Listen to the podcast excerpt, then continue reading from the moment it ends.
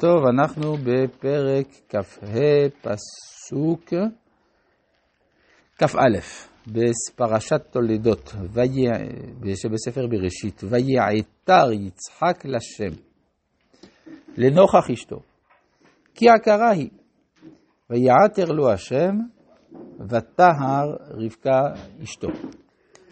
אז יש פה משהו מיוחד, תפילה.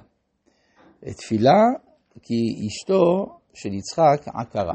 נשאלת השאלה, למה צריך בכלל שהאימהות תהיינה עקרות? את זה שואלים חז"ל. אומרים, מפני שהקדוש ברוך הוא מתאבל לתפילתם של צדיקים. עכשיו, לא מצאנו שאברהם מתפלל שאשתו תתעבר, ועל יצחק כן מצאנו. יוצא לפי זה שעיקר הדרשה של הקדוש ברוך הוא מתאבל לתפילתם של צדיקים נאמרת ביחס ליצחק, יותר מאשר ביחס לאברהם. כמו כן גם לגבי רחל ולאה, אז לא מצאנו שיעקב יתפלל, להפך, הוא אומר לרחל, את תתפללי, זה לא בעיה שלי. אז, אבל אצל יצחק מצאנו את הדבר הזה. נשאלת השאלה, מה זה הקדוש ברוך הוא מתאבל לתפילתם של צדיקים, ולמה זה קשור דווקא ליצחק? התשובה היא פשוטה, כשמתאבים למשהו, זה משהו שנדיר, לא מצוי. זאת אומרת שהנטייה הטבעית של הצדיק, במיוחד צדיק של מידת הדין, זה שלא להתפלל. מדוע? משום שהצדיק מצדיק את הדין. הוא אומר, בסדר, אז אשתי הכרה, זה בסדר, ככה רצון השם. מי אמר שלשנות את הסדר הזה, זה יהיה טוב? אולי אדרבה זה גידוף כלפי שמיא. עכשיו, הבעיה היא, אה, מליטו היה אומר שצדיקים כאלה הם צדיקים מסוכנים. מדוע הם מסוכנים? כי הם לא יעשו כלום כדי לשנות את העולם. אז הקדוש ברוך הוא, על מנת לחנך אותם, מכניס אותם למצבים אבסורדים. מצב אבסורדי מחייב אותו להתפלל. מה אבסורדי אצל צדיק כמו יצחק? למה זה שאשתו הכרה זה מצב של אבסורד? אולי לא. אלא שאצל יצחק ייעודו במציאות זה להיות אב. והראיה ששם המשפחה שלו היה כזה, גם של, של אביו וגם של בנו, אבינו. מכן, מי שתפקידו להיות אב, לא ייתכן שלא יהיה לו בן. לכן העקרות של רבקה מכריחה אותו להתפלל. סימן שהוא צריך להתערב. ולכן גם הביטוי כאן הוא ויעתר, חז"ל אמרו שזה התהפכות, משהו כמו עתר שמהפך בתבואה, ויעתר יצחק, יותר מאשר להתפלל, זה שינוי הסדר. כי הכרה היא, לנוכח אשתו כי הכרה היא, עכשיו חז"ל אמרו מה זה לנוכח אשתו, גם היא מתפללת. הוא מתפלל וגם היא. אז אה, אז למה כתוב ויעתר לו? צריך להיות ויעתר להם. אומרים חז"ל שאינה דומה, ויעתר לו ולא לה. שאינה דומה תפילתו של צדיק בן צדיק לתפילתו של צדיק בן רשע. עולה השאלה, למה?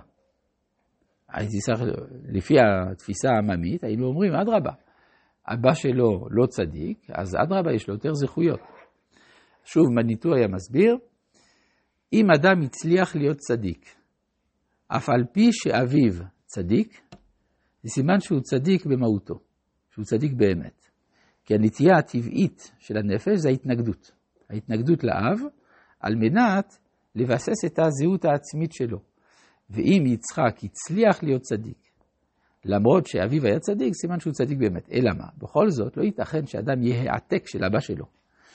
אז יצחק הוא המשך של אברהם מצד הצדקות, והפכו של אברהם מצד המידה. שאברהם הוא מידת החסד ויצחק הוא מידת הדין. בעוד שאצל ישמעאל למשל הוא המשך של אברהם מצד המידה, מידת החסד. אבל הוא הפקו של אברהם מצד הצדקות, הוא רשע. זאת אומרת, צריך כל פעם משהו להיות בו הפוך. אז על זה נאמר, ויעתר לו. יש לו זכות מיוחדת שהוא הצליח להיות צדיק בן צדיק. ותיעתר לו השם, ותא רבקה אשתו. ויתרוצצו הבנים בקרבה. זאת אומרת, אנחנו מבינים שיש כבר שניים, זה מתבקש בעצם הביטוי הבנים, ויתרוצצו הבנים בקרבה. חז"ל דנים בשאלה מה הייתה התרוצצות. בפשטות, כשיש שניים בתוך, בתוך הבטן, יכול להיות שזה סתם, יש איזה כאב טבעי. אבל היא כנראה הרגישה שמדובר משהו אחר, כי הרי היא הולכת לדרוש את השם. אז אם ככה, ויתרוצצו הבנים בקרבה, אז חז"ל אומרים, היו מריבים בנחלת שני העולמות. מה זה שני עולמות? עולם הזה, עולם הבא. מה כל אחד רצה? אם נאמר שיעקב רצה עולם הבא, ועשו רצה עולם הזה, אז אין ריב. אז הם מסכימים, אדרבה, אתה תקבל את זה, אני אקבל את זה. לכן אומר המהר"ל, שניהם רצו את שניהם. אלא מה? לכל אחד יש נטייה טבעית. כלומר, הנטייה הטבעית של יעקב זה עולם הבא. אז המשימה שלו זה כיבוש העולם הזה. כל ישראל יש להם חלק העולם הבא. הקושי זה העולם הזה. האם יש הצלחה פוליטית בעולם הזה? לעומת עשיו, שהנטייה הטבעית זה עולם הזה. עולם הזה מובטח לו, אין לו בעיה. השלום הרומאי, זה ברור שיש לו.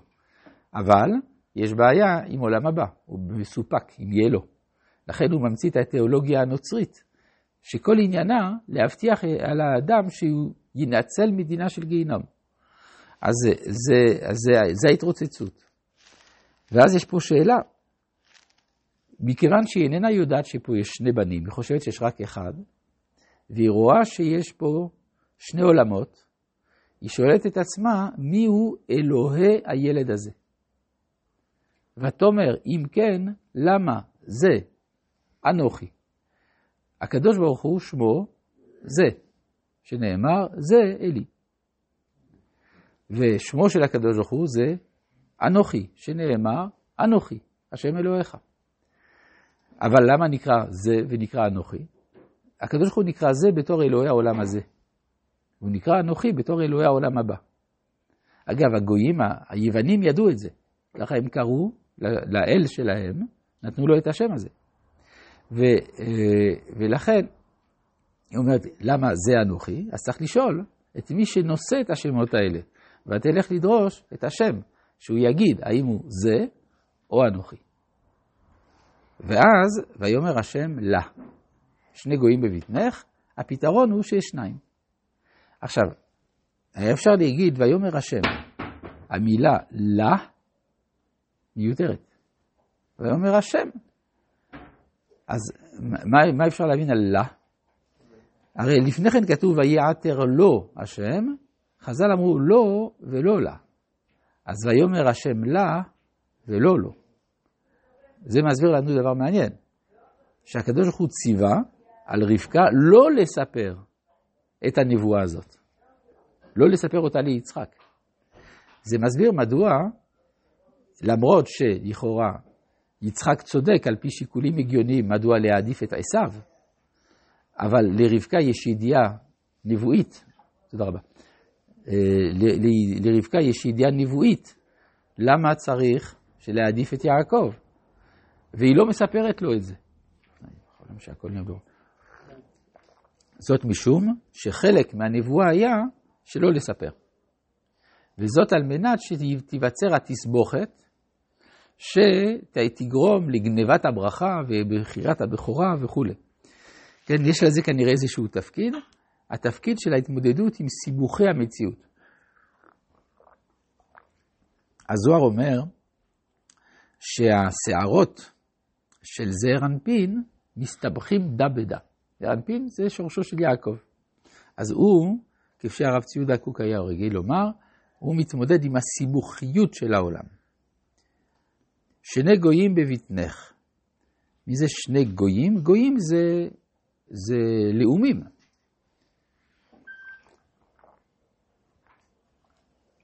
איך יכול להיות לאום בתוך הבטן? זה רק עובר. לכן אומרים חז"ל שצריך לשים לב לעובדה שכתוב גאים. לא גויים, אלא שני יהודים, בלשון גאים, והם רבי ואנטונינוס. זאת אומרת, רבי צאצא של יעקב, אנטונינוס צאצא של עשיו, והם מסתדרים אחד עם השני. כן, כלומר, השיתוף פעולה בין רומא לבין ישראל הוא אפשרי לפני שהם נכנסים לפוליטיקה. שני גויים בבטנך, אבל ברגע שזה שני לאומים ממאייך, ייפרדו. ואז יש תחרות בין הלאומים. ולאום מלאום יאמץ, ורב יעבוד צעיר, והאמת היא ששני הביטויים האלה אפשר להבין בכמה כיוונים. כלומר, רב יעבוד צעיר, אז הרב יעבוד את הצעיר או הצעיר יעבוד את הרב? אפשר להבין גם כך וגם כך.